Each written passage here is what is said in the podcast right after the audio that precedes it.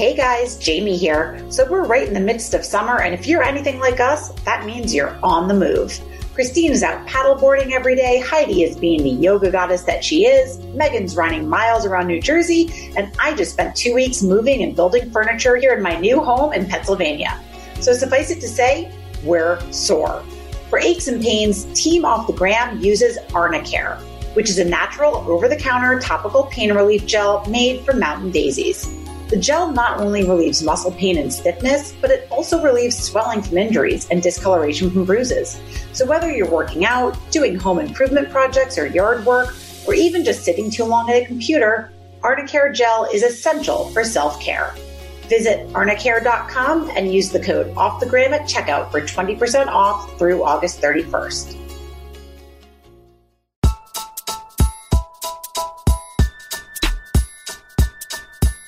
Made the change, like things clear up like that. I was recovering faster. My skin cleared up and I felt less bloated. I wasn't making myself sick. You know, I knew I would get sick when I ate dairy and I did it anyways. And that's what we're all kind of doing. And people are like, just take the pill. I'm like, are you listening to yourself? Because, like, for such a long time, I was ignoring my body and ignoring what it was telling me. And our bodies are always telling us something.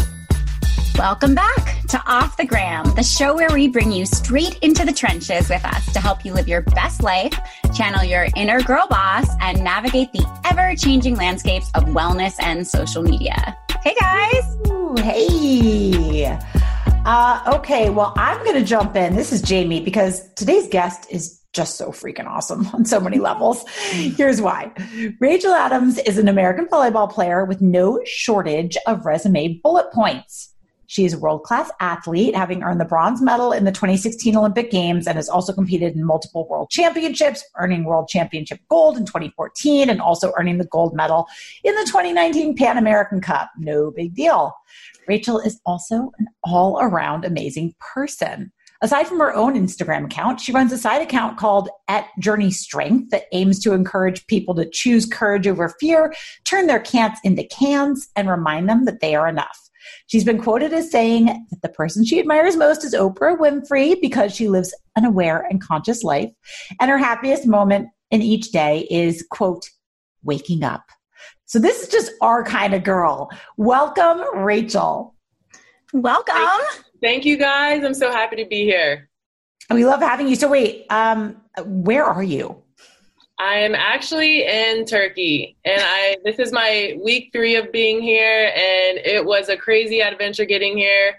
You know, Americans aren't really welcomed in many places these days, so the fact that I made it here and I'm healthy and everything's good, I'm just so happy. That's awesome. Um, Turkish food is my favorite kind of food. Are you enjoying the food? I love it. So I actually played here too. This is my third year in Turkey. So my favorite is the soups. They have like a soup called mercimek, and it's like ground, not ground up lentils, but like a lentil soup, and it is so tasty. That's amazing. So wait, like, can you just tell us a little bit about like the experience of getting there and like why you're there? Cause I just think that's like fascinating right now in this time when so many of us haven't been outside of our houses that I'm just like curious about what it was like. Yeah, so I'm here playing volleyball professionally. This is my, I think, eighth or ninth season playing professionally um, overseas. And so I've played two years in Poland, three years in Italy. This will be my third year in Turkey. And then I did have a contract to go to Japan, but I did have surgery, so I had to kind of cancel that out. But uh, the journey to get here, the, so the flights were super easy, but it was like the in between. So by the time I was like sprinting when I landed in Istanbul to connect to my next flight to go to Izmir, um, I got to that gate and I was sweating, and these guys were looking at me. And I was like, What? Do you have a problem? And he's like, No, but my friend might. I was like, I don't have COVID. I just ran. I'm sweating. I don't have a fever. Like, oh, okay. I'm like, okay, you know what? I don't need this right now. It's been a 20 hour travel day. Like, and but anyways, they checked our temperature. I was like, see, like I'm not sweating bullets because I have like a high temperature. You know, I'm just like, have you worked out before? I'm sweating because I sprinted, and it's been a long day. Okay. This is such had, a weird this is world. Heidi. I had a panic moment like that once where I was like super late for something and I like sprinted and now every building in New York City takes your temperature and I was like, oh no, I'm not going to get in because I'm going to have a temperature because I sprinted over. Oh no. Oh I was like, gotta cool down right now. I was like fanning myself. I'm like, please don't like set off the temperature thing. oh God, we this is a weird world, but that actually segues really well into our weekly catch up topic and my sweat this this week. So like, uh, so Rachel, we do a weekly catch up every week and a little uh, segment we call sweat this, which is where we talk about a product or a service or a Instagram account or whatever that we are just sweating that week that we just love that is so cool that's maybe changing our life. So I'm combining the two today. Uh, my weekly catch up. I just wanted to tell a fun little story about something that I came up with and I fancied myself very clever for coming up with it, but I actually really thought it was like a, a, cool idea. And I always have my best ideas when I'm running. So I was out for a run the other day in my new neighborhood, which I'm like exploring. And and I live in a community where it's kind of like three little communities, like kind of adjacent to each other.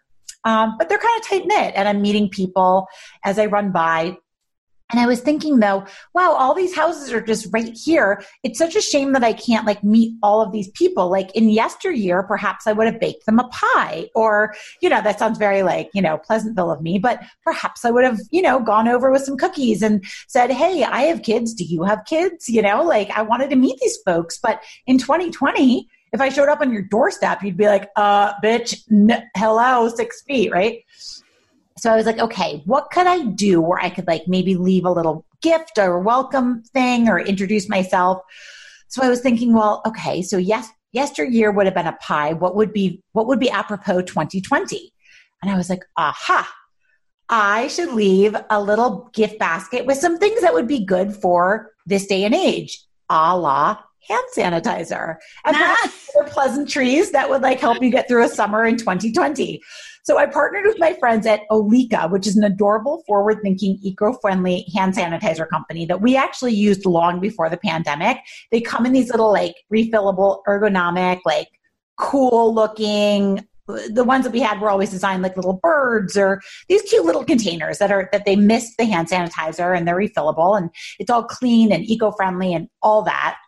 I think Olika actually means different in Swedish because they think of themselves as kind of a different type of hand sanitizer company. And I think a lot of us with using so much hand sanitizer are looking for something that's different.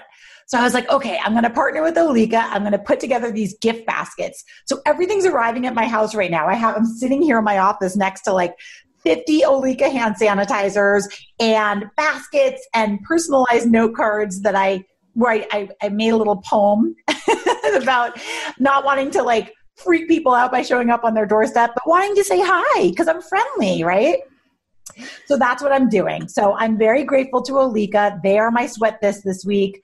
It's a great, great brand. If anybody's looking to kind of change up their hand sanitizer routine, because I think like everybody, like my hands were like sandpaper recently, and they are really cute. Um, the one that they actually just came out with is a hydrating hand sanitizer. So this one is like uh, made with natural aloe, glycerin, essential oils, but it has like all of the ethyl al- alcohol, so it kills 99% of germs. Um, and I really love that it comes in six like fabulous fragrances. It has like mint citrus, soothing lavender, uh, I think a charcoal one, ambrosia, orange blossom, and fresh cucumber basil and fragrance free. So, really, really cool portfolio products. I'm obsessed with them. Can't wait to, give them to my neighbors and make some new friends. And uh, everybody can go to olikalife.com. I believe they're coming out with some new products next month. That's so, so that, exciting. Yeah, and I thought I thought it was kind of a clever thing. I like looked at the satellite view of my neighborhood, and there's 33 homes, so I I budgeted accordingly, and I'm going to go. My son and I are going to go drop them all off.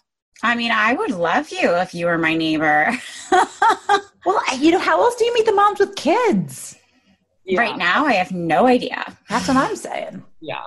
So that's very 2020 of you. Yeah, it is. Well, yeah. We all we all figure out how to pivot, right? So, exactly. all right. So, Heidi, why don't you help us jump into the topic for today? Okay, so excited because this is a topic that is very close to our hearts, but it's also really ripe with controversy. Some of us on this show are vegan, others are not, and we're not here to judge. Although those of us who are vegan tend to get judged a lot by others, um, family, um, older relatives, But dairy in particular has been something we've all done a great deal of research into. And there's compelling evidence that's recently come out from the Switch for Good campaign that proves athletes who give up dairy enjoy huge improvements to their health and athletic performance. Yep, Listen to that. Switch for Good launched in 2018 with a PSA starring six Olympians speaking out about the health impacts of dairy products. Airing on NBC affiliate stations during the closing ceremonies for the 2018 Olympics, it was removed from the air before it reached the West Coast following complaints by the United States Olympic Committee and the dairy industry. I just got full body chills. Mm-hmm. Since 2018, Switch for Good has grown immensely to become one of the foremost nonprofits advocating for a healthy plant based diet, reaching more than 95 million people in just the past six months since the beginning of 2020. The campaign argues that dairy is making Americans sick, and particularly communities of color are disproportionately impacted, with as many as 95% of of those populations enduring physical illness from consuming it. Rachel joined the campaign, and we're excited to hear her point of view on this super hot topic today. Rachel, I can't wait to hear what you have to say. oh gosh, I'm excited to share. I have a story for you, and I'm excited to hear about your guys' journeys too. I mean, just to relate to like what I share and what I say, and see if like you kind of felt this along your way, especially you, Heidi, and maybe you guys are feeling the same way. Yeah. Yeah. So yeah, and just to frame it up, like I'm so Heidi's like hardcore vegan. I call myself vegan light because I I consider myself plant forward. I would say that I eat 98% vegan. Um, there are some things that I have flexibility around. I also call myself an accidental vegan.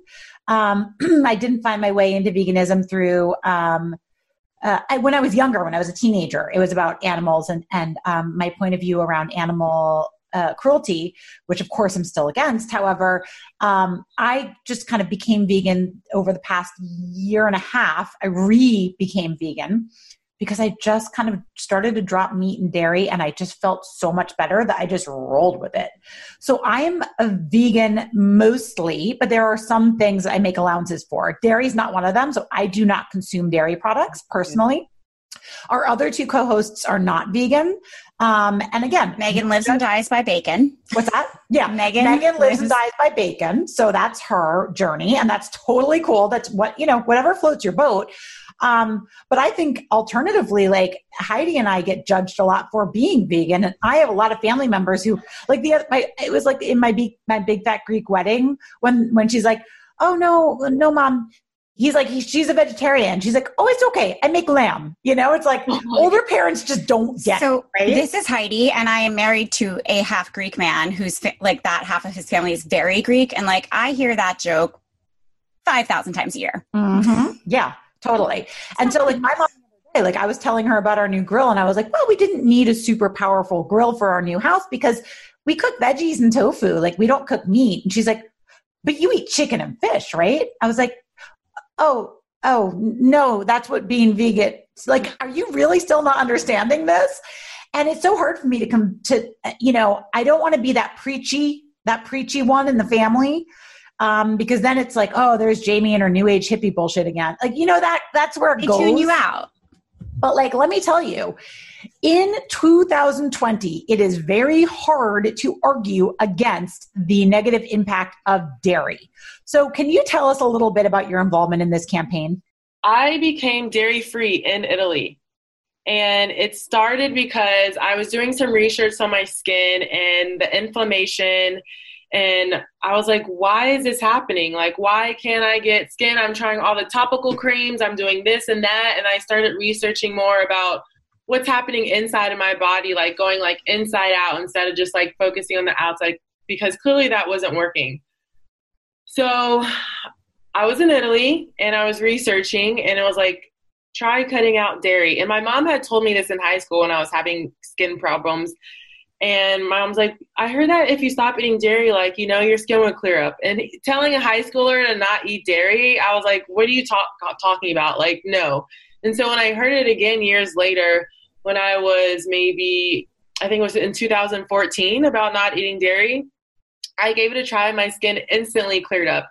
And as an athlete, I was realizing that inflammation on my skin that I can see outwardly, I don't know what's going on in my body. And as an athlete, the most important thing is combating inflammation, like for recovery and being able to perform and you know get past those nagging injuries because most of it is made up of inflammation of the body and um, you know our knees swelling up when we're banged up and that's all inflammation so I was like, if that's happening on my face, I can't imagine how this is holding me back in my body and in my athletic career. And when I made the change, like things clear up like that. I was recovering faster. I was my skin cleared up and I just felt so I felt less bloated. I wasn't making myself sick. You know, I knew I would get sick when I ate dairy and I did it anyways. And that's what we're all kind of doing. And people are like, just take the pill. I'm like, are you listening to yourself? Because like for such a long time I was ignoring my body and ignoring what it was telling me and our bodies are always telling us something. Like you know some of my teammates get heartburn and they carry what is it like Pepcid AC or something one of those around. I was like why are you eating that? Your body's telling you like I don't like this but you're just like covering it up with a pill. And I was like I need to listen to my body. And once I did I that just led me down the path of like learning more and learning more about like hormones that are um, in meat and just like kind of investigating what I'm actually putting in my body and how's it responding and listening to it.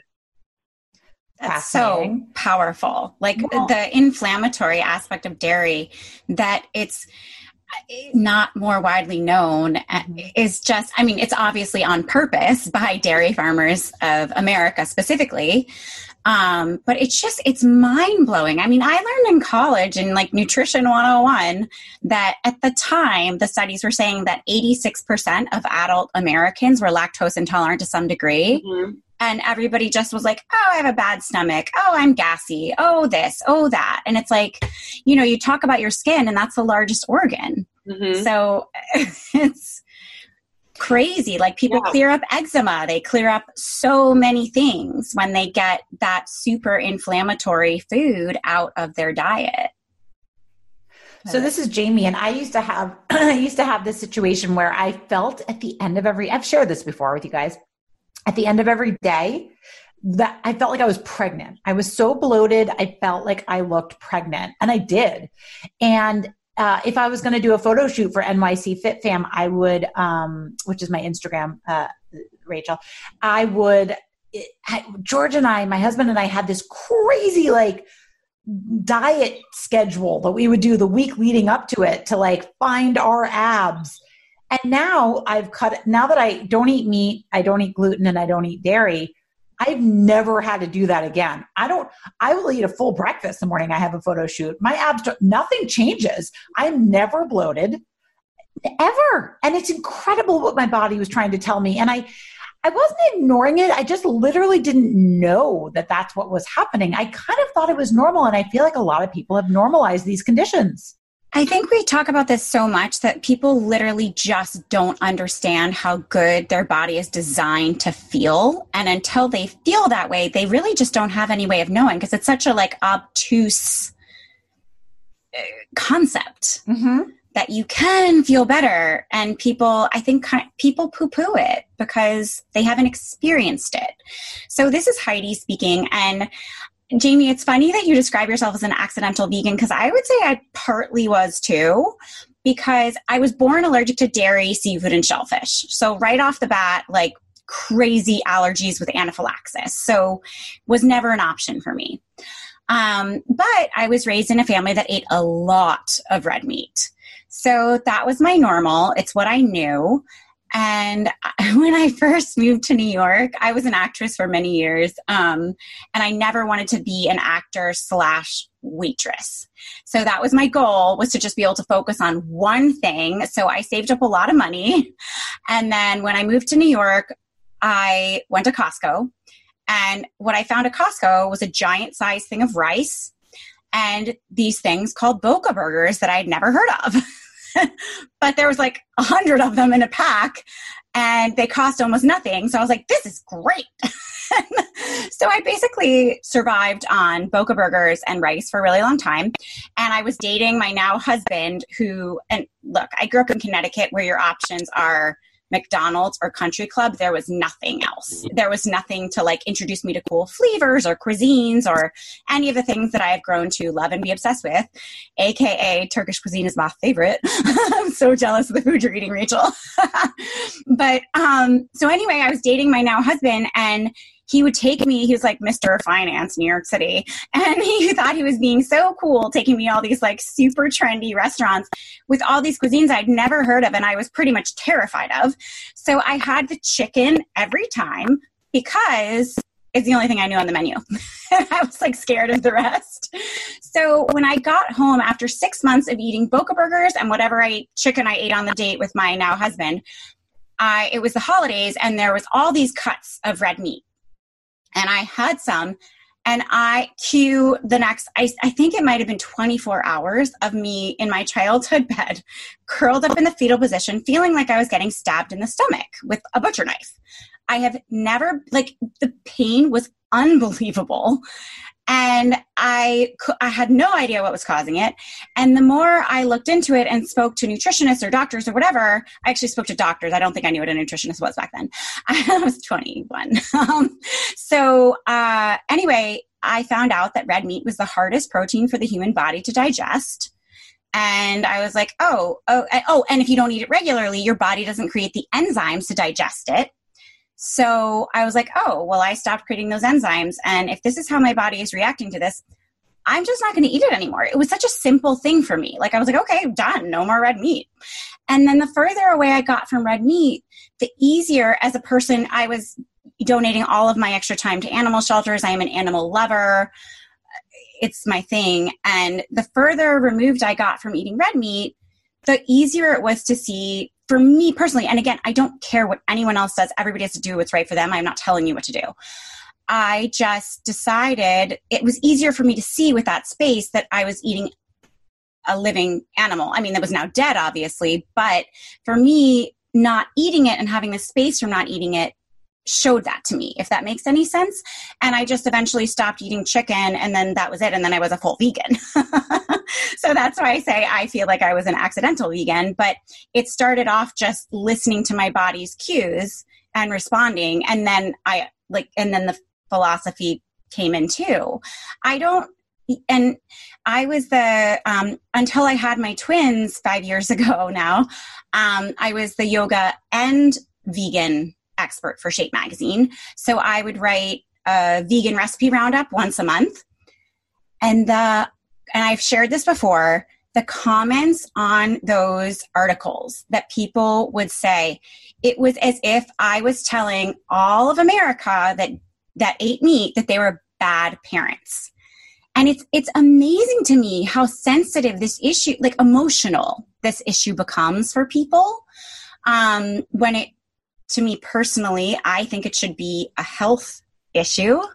And um, I'm honestly, I took the easy way out when the twins were born, and I was like, I can't do two things anymore. I'm just going to do the yoga. Um, because it, the, the amount of hatred that came out of people when you posted anything on mainstream that was vegan or vegetarian, it was crazy to me. And I just didn't, I didn't want it in my life. It was like so much bad energy.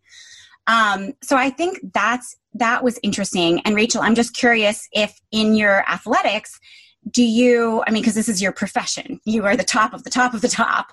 Do your counterparts, people you work with, teammates, people you train with, do they look like do they criticize you for cutting that stuff out do they like how how are you how do people respond to you i guess is my big question yeah i mean that's a big question because it just made me have a mini reflection um, before I was in this place when I was looking at another athlete that had gone completely vegan and he was kind of sharing his story on Instagram and being all about it. And my instinct, you know, as an athlete, it's like, how do you get your protein? How are you able to perform on the court? Are you not dying? You know, like, because we're so conditioned. We're taught in school that we have to have our pyramid. It has to look like this. We eat this, this, and this. And like, we know nothing else. So when you do have those conversations with like older family members, they're just like, what? You know but having that also conversations as an athlete we're taught by nutritionists that we've had in college nutritionists that we've had at the highest level like we need to eat our meat our chicken our this to be able to perform to have our protein. Um, and it wasn't until when i took out dairy and then two years later we are going on a trip to brazil um, for volleyball. We had like we were there for three weeks and i was like you know what? Like there's going to be beans and we're going to be performing and i'm going to just see what it looks like what not eating chicken and meat is like and just see if i die or not. And so you know like and so i took it out and i was just eating they had beans and other stuff there and i felt completely fine. Like obviously i needed to learn more about how to like you know sustain this different lifestyle but like i was performing i was getting my protein i also had protein powder and i was playing at a great level and I felt good. And I haven't looked back since. So I'm also kind of like an accidental, I would say pescatarian. I still eat um, eggs. So, but I, what I love about, about if you, okay, I don't like when people try to like thrust something, you know, like you have to be this, you only this, like you vegan, you know, this or that. Like one time, um, someone had posted about like you know a vegan lifestyle and Rachel Adams, and they went to my Instagram and saw that I had posted sushi and were like coming at me, and I'm like, can't we all just kind of find our own path? You know, like we're all trying to do our best, and like, do I have to have fit in a perfect pocket to like? Well, it's funny.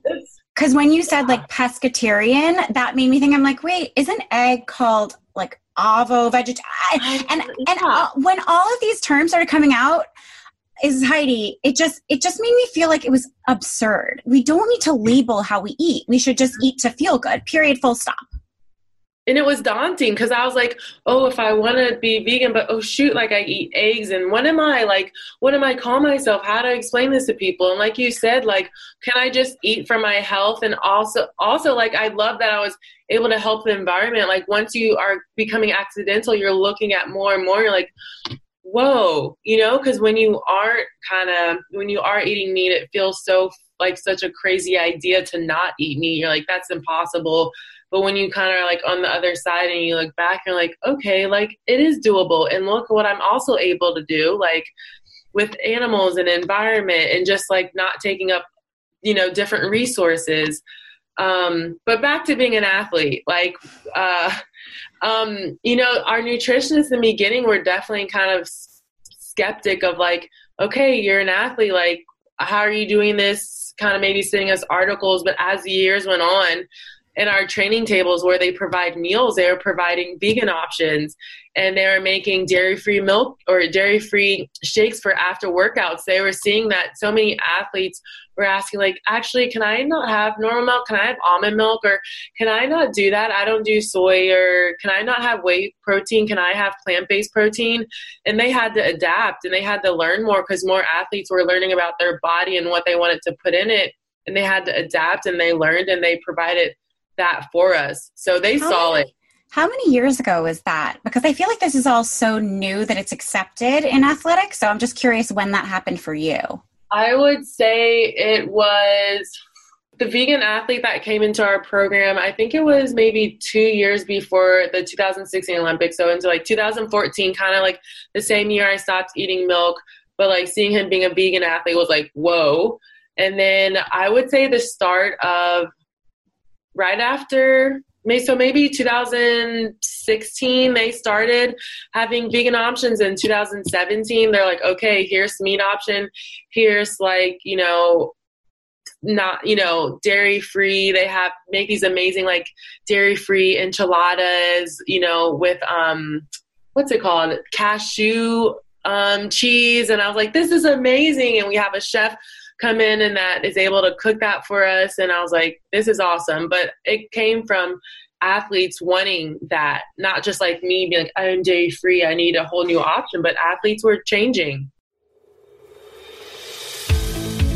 Hi, I'm Jamie from Off the Gram. Launching a podcast is a lot of work. Luckily, Gotham Podcast Studio has everything you need to get started. Whether you just need an hour of recording time or a jumpstart with full service production, Gotham Podcast Studio offers high quality audio and video recording reduced membership rates, podcast hosting services, and much more.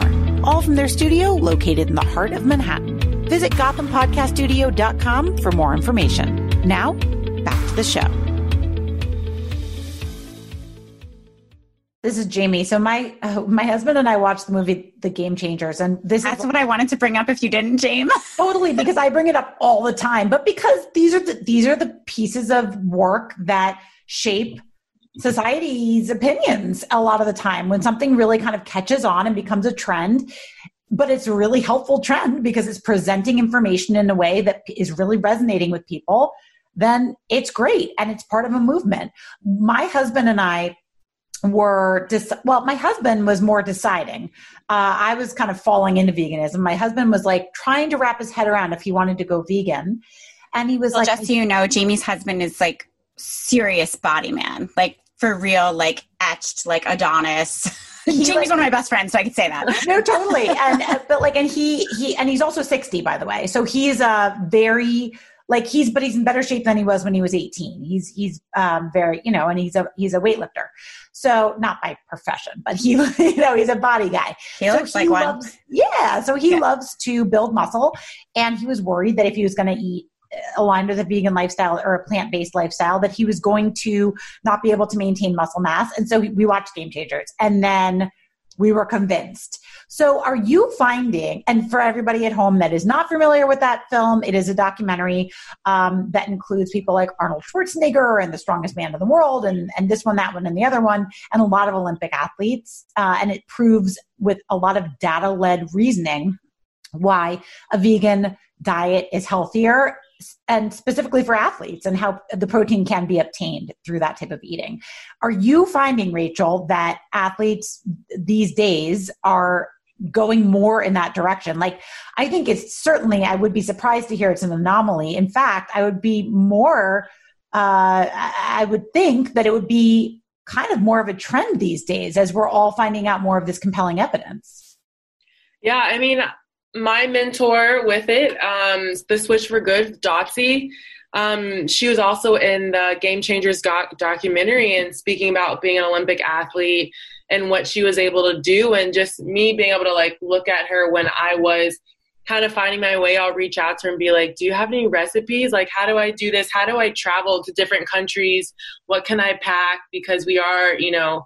Um, always on the road and I needed new options and stuff. But I definitely I'm able to hold onto muscle and to see other athletes hold onto that muscle. Arnold Schwarzenegger, you know, muscle man, like you said, your husband, they're still able to build that strong muscle, that strong physique, and still be plant based or be vegan. Um, and I don't think we had a lot of that vision in the forefront in the past. Like it was happening, but now it's on the forefront. Athletes are coming out, and athletes that are, you know, grew up on meat, you know, like from the cradle that are just like red meat eaters, whole family eats meat that are coming out and being able to change that lifestyle. Um, I just think it's pretty incredible.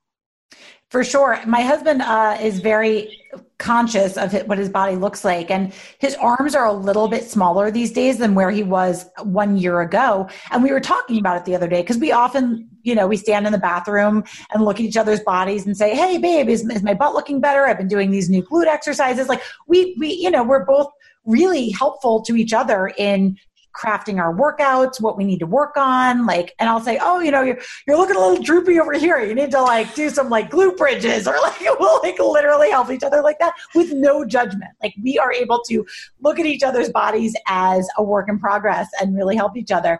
But he said, Confidence goals, James. no, but we really believe in it. And I said, but this is the confidence goal, right? This is this is George is the confidence goal because I said to him, if I'm being honest, um, I would say your biceps are a little bit smaller than they were this time last year. And he looked at me, and in the past, that would have probably struck a vanity nerve with him.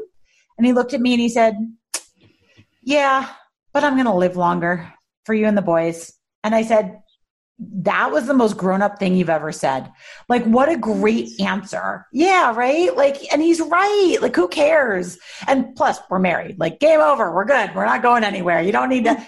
The arms look great, they look fine, you know, but like be around for us, be around. So, can you tell us a little bit about the program and about um, Dotsie and about kind of that statistic that, you know, uh, that dairy is making people sick, particularly communities of color? With I, that stat that Heidi read was crazy 95% of those populations enduring physical illness from it. So, tell us about that. Yeah, I mean, definitely, obviously, coming from the Black community, I've grown up and I've seen my family be affected by it. And, you know, we've kind of known for a long period within the Black community that, like, it's not good for us, but we still eat it and we still ingest it and we kind of make jokes about it, like, oh, making me feel sick or the dairy, but, like, it's still being you know, it's still in our, we're like a highly targeted market and we're still in taking it at high levels. And I think it's very hard to also change such a long ingrained something that's been a part of our culture and our meals and obviously also for white communities but it's just affecting people at high numbers and people are kind of realizing it more and more. We're not really digesting dairy like we're supposed to. Like you know we're one of the only i think we're the only like mammals that are eating dairy from other animals. We are. You know? Weird. We are. i saw this like youtube video about like people doing like a milk tasting and um, they're like, this one's this milk and this one this milk. And when they found it at the end that it was like dog milk, they were like, oh, so appalled. But I'm like, what's the difference what's the between difference? that and cow milk? You That's know? good point. Yeah, what is the difference? There's no difference, guys. We're like taking other animal, baby animals' milk, and we're ingesting it and not thinking twice about it because we're conditioned to know think like it's normal, and like also being part like sick is normal. Like, oh, I get the runs when I eat dairy and you know I got to go to the bathroom later but to inhale this ice cream you know like sorry too much information but like we're so conditioned to thinking it's normal yeah, I mean, there's there's the not digesting it part. There's the inflammation part. There's factory farming being deplorable, you know, and then there's the hormones that are put in the milk. And I have a family member that um, had cancer and knows because there was a lot of research done around that time that the hormones in milk are super bad. Um, and there was there was there was some change in diet along the way uh, when that person was sick, but then now they've just kind of gone back to what they used to do. So I wonder, like, is it because people are just lazy or because like ignorance is bliss or is it the dairy industry? Like we, we start to, we put out like the real messages about how bad this is, but then like kind of like what happened with um, this public service campaign, like all of a sudden the, the dairy uh, lobbyists come in and they, you know what I mean? Like, why is it that people are ignoring these cues? Yeah, I mean, for the longest time, there was a campaign, you know, towards athletes. You know, Got Milk had athletes, and it was like, this is how you recover. This is how you um, become a big athlete. You drink milk, and yeah, I mean, it's insane. Um, you know, the fact that they were able to take it down that fast, and it's an industry. It's about money. It's about they're able to control that and get that money and for something to kind of be taken away with that it's you know it's not going to happen. How is able to like be taken down so fast that advertisement you know? There's lots of money behind that in the There's- dairy industry. The dairy industry has so much money it's terrifying. Like the fact that that ad could have gotten pulled before it hit the west coast that's insane and it's terrifying Mhm. because i think so many americans specifically are like well our country doesn't do that our country lets us say whatever we want and blah blah blah blah blah and you're like no dude it doesn't Yeah. like our country has done an amazing job of making you think that Mhm. but it's just not true. And I think that people like relegate that type of action to China, for example, where everything is so filtered. And it's like, guess what? We're so filtered too, but they spin so many amazing stories around what they want you to believe that you don't even realize it. So, what do you think? I mean, I know this is such a loaded question and I don't think anyone has the answer, but what are some steps that you think that just we as humans or influencers or whatever can take to correct these misconceptions without sounding like the you know vegans that no one wants to listen to. Mm-hmm. I think even just sharing the statistics and even sharing your story, because like you said, you might share about being bloated and someone is not even processing like i'm bloated like that means i'm not feeling good and i don't know what's on the other side of not feeling good.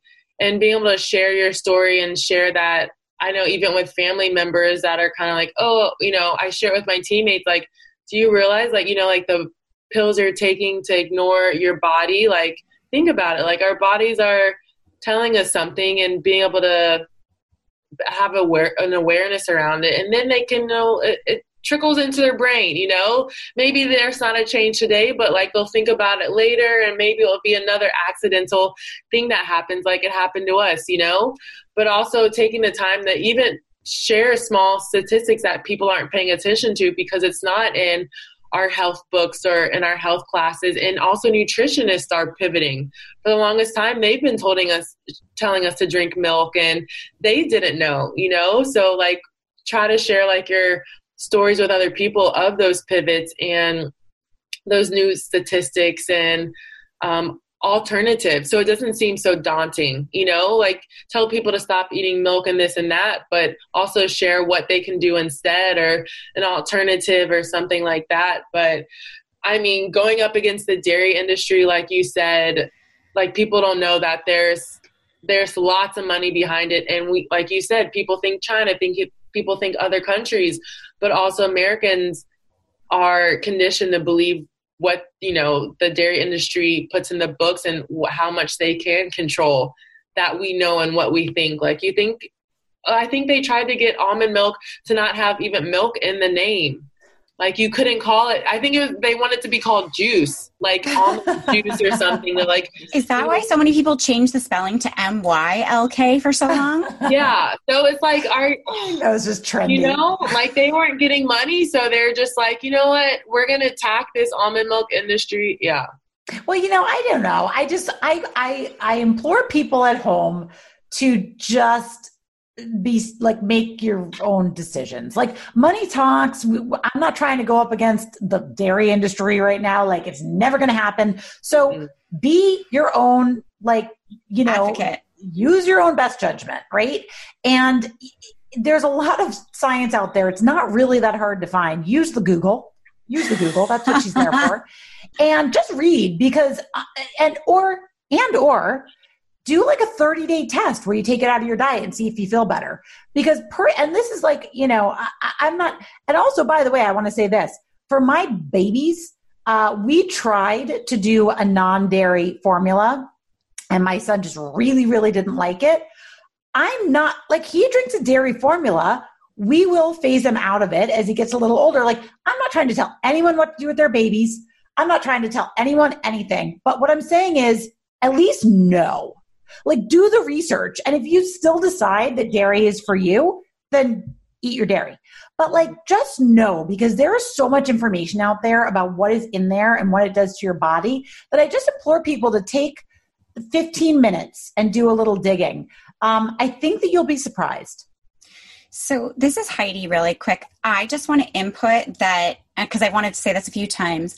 So, I'm a yoga instructor and I do have a lot of private clients. And one of the biggest things people come to me for and ask about is anti-inflammatory diets and moves. Like what because you know yoga is touted as anti-inflammatory so a lot of people looking for anti-inflammatory go to yoga.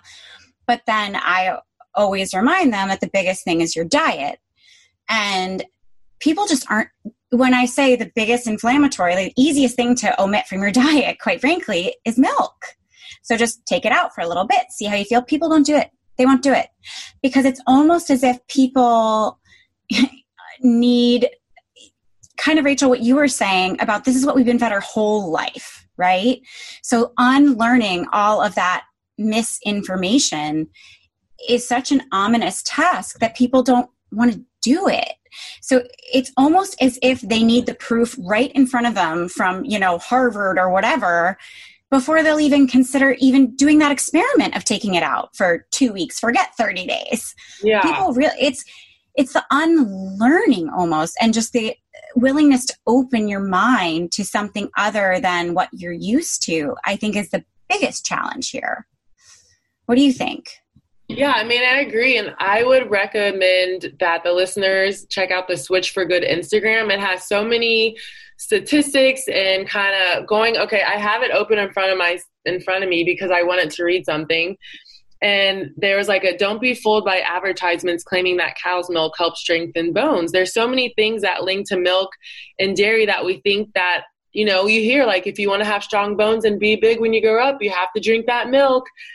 And one of the points here was according to a 12 year old plus prospective study, drinking two glasses of cow's milk per day increased women's risk of hip fracture by 45% compared to those drinking one glass or less per week. You know, like, okay, so if you have one compared to two plus glasses a week, you know, we're just conditioned that we need to have strong bones with milk. But like you said, do your education, even if it's Google, Google's your friend. Follow a vegan account for a day. Kind of diversify who you're following on Instagram just to get different information and different ideas. And like you said, not even it doesn't have to be 30 days. It can be for two weeks. And like when I was in Brazil, I was just like, you know what? I'm here for three weeks. Might as well just try it out. Don't know what's going to happen. Not putting myself in a box, and we'll go from there. And look what happened. You know, like no pressure, just trying something out. Like totally. Not- and I think it's really important, Jamie, to circle back to what you were saying about you know feed your children what works for you because parenting is such as we know it's such a hot button topic but i will say on the other end of that as someone who went through a twin pregnancy nursing another pregnancy nursing for 18 months 19 months um, it, it, it, it i got bullied like straight sure. up bullied about choosing to not eat meat to and I, I walked into my twin pregnancy saying and believing and meaning that i would eat absolutely anything that i thought my body needed so if i was having a craving for, for meat i was willing to open up my mind if that's what i my body actually needed because the doctors were hammering me every single day with you have to eat meat you have to eat dairy you have to and i'm like no, I, I don't have to do anything as an educated human who has taken years and years and years to educate myself on nutrition. Um, and I think another really important thing to say in this little story is that doctors to this day, so back, so for example, my father in law is an amazing orthopedic surgeon. He was the head of the orthopedic um, department of a hospital in New York City for 40 years. Um, he since, you know, stopped uh, operating, but he, he's an incredible surgeon. He's so good at what he does. He is the top of his field, but he had zero nutrition training at med school. Zero. So everything that he quote unquote knows is based on dairy lobby and meat lobby of America, right. what they're advertising, not facts. And doctors now, I I believe one of my doctor besties actually told me that now it's up to one day of medical school talks about nutrition. So you can't get nutrition advice from your doctors. That's a really important thing to know because they don't have any training in it. And it's really unfortunate because until I learned this, I thought that doctors were the experts on all things health. But it turns out that they actually have no education on nutrition unless they have sought out a specific nutrition degree in addition to their medical degree. So while I was being like yelled at and told I was killing my babies and blah, blah, blah, blah, blah, my whole pregnancy and nursing. But I, I, stuck to what I knew was right for me, and, and they're amazing and they're healthy and they're great.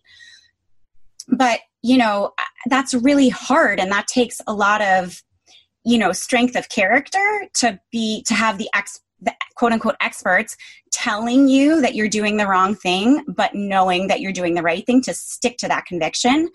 And I don't care what side of it you're on, I think always listening to your body and your intuition is the most important thing.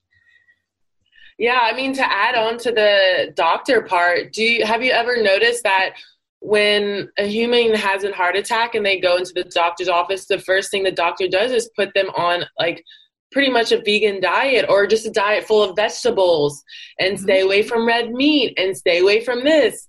And I was listening to a podcast about a doctor. He was a doctor and he was, you know, a traditional doctor, but he's like, so many patients would come into my office and they would have heart attacks. And I was like, why am I at this point to where they have heart attacks? Like, what, how can I get before that? How can I reach them before that point?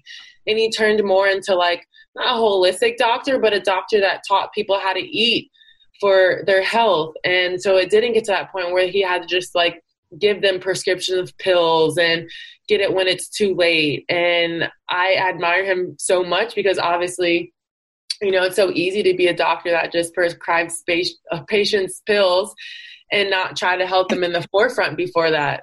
Yeah, and does surgeries, pills and surgeries. pills and surgeries, exactly. like, why isn't anyone, you know, helping prevent that? You know, that is in the forefront and that we go to on a monthly, weekly, yearly checkup, not just like, okay, what's happened now? Like, what can we give you pills for? But like, hey, what ch- health changes can we make? What's your body need? You know, because everyone body works differently. You know, I can't tell this person like you need to be a vegan to do this or a pescatarian or anything. Like everyone's body is different. And like you said like you need to listen to your body. You did that during pregnancy. Like okay if my body's telling me to do this i'm going to do it. But you know we have to have that awareness. And like you said yeah go ahead. No i was going to say that it turned like I I agonized over that decision to like just even allow myself to think that I would eat meat if my body craved it.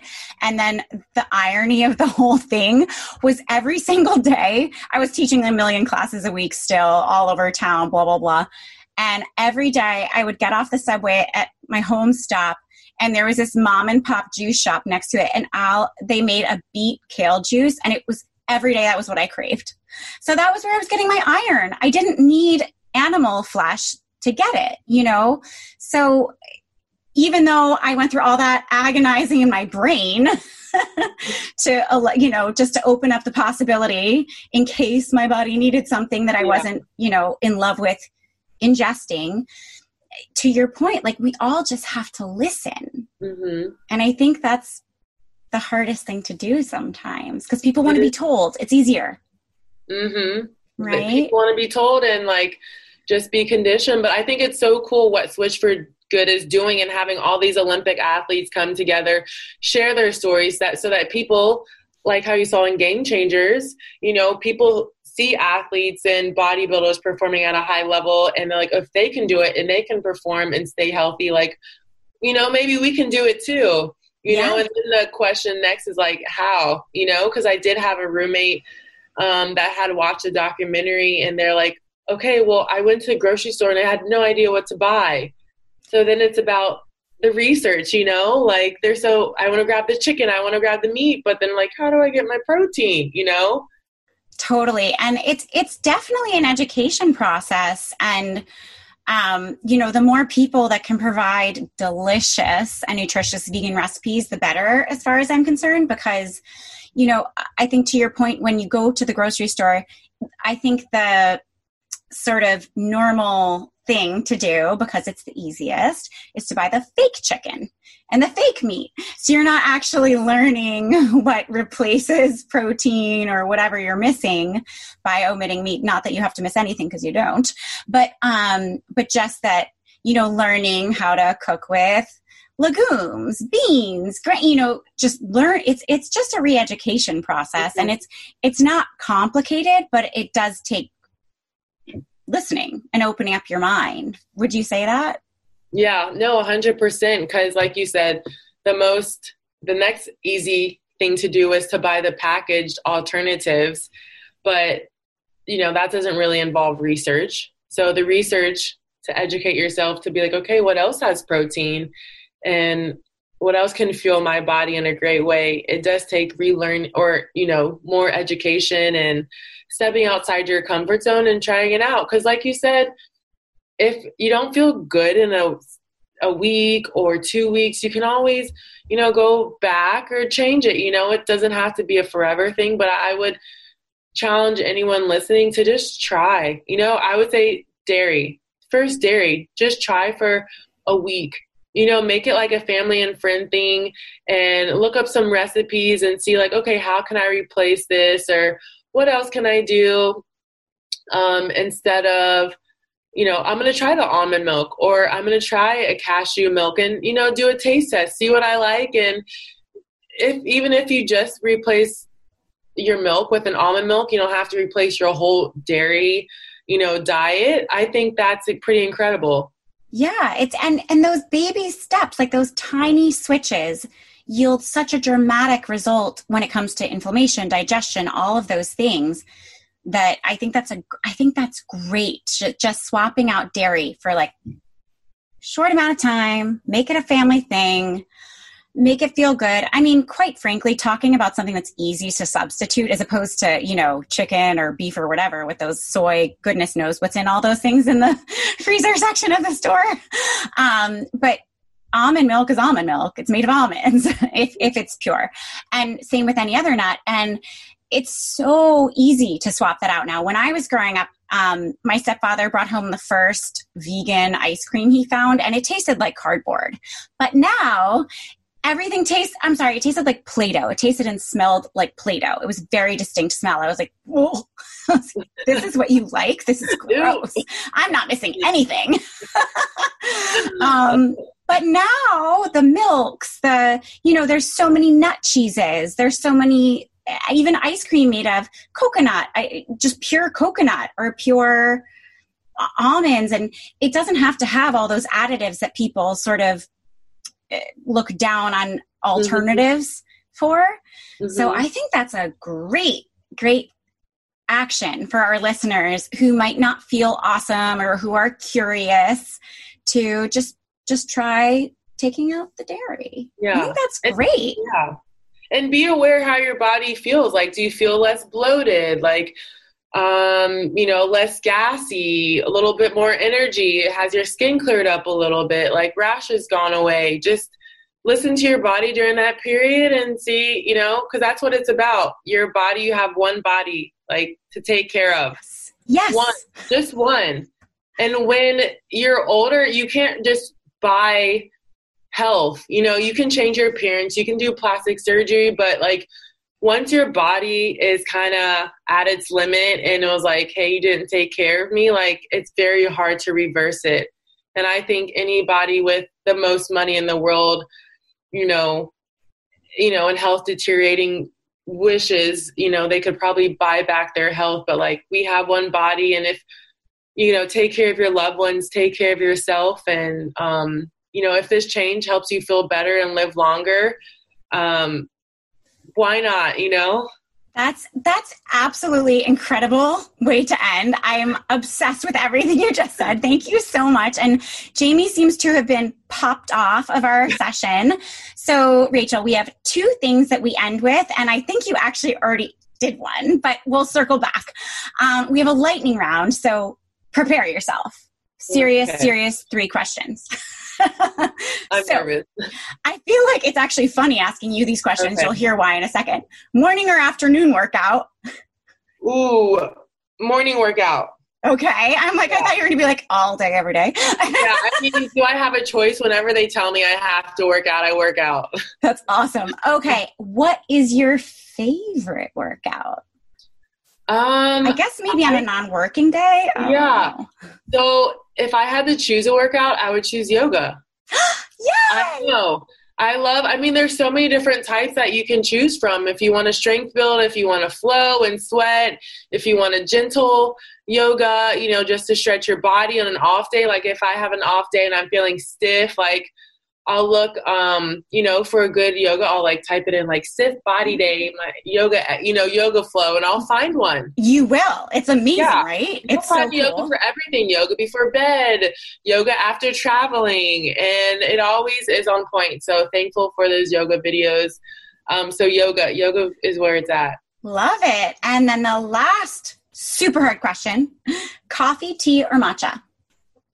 I tea. I've never had a cup of coffee in my life. That's amazing. I think you might be our first guest ever to answer really? tea. really? this is amazing. I'm yeah, it wasn't like a purposeful choice. I guess my parents didn't have it like, you know, growing up, but they were drinking it like at breakfasts when we would eat out and I don't know how I made it through college and 3 years in Italy without having a cappuccino or coffee, but now I like take a sip and I'm like, eh, yeah, I still don't like it, and yeah, but that's amazing. so pro athlete doesn't need meat, doesn't need coffee. mind blown. Yeah. okay. I tell people that. Crazy. Yeah. It's incredible. Yeah. But our very, very, very last thing is called karma call. And karma is the Sanskrit word for action. And you'll see why I think you already answered this. But we ask all of our incredible, inspiring listeners, you, what is one small action that they can take that would yield a giant result, aka omitting dairy for two weeks? yes, omitting dairy for two weeks. You know, it doesn't have to be a long thing. Just try it, see how you feel, and go from there. I love it. It's such a clear action and it's honestly just so simple. So thank you, thank you, thank you, Rachel. It has been a pleasure getting to chat with you. I could listen to you talk all day, but instead, I will go stalk you on your Instagram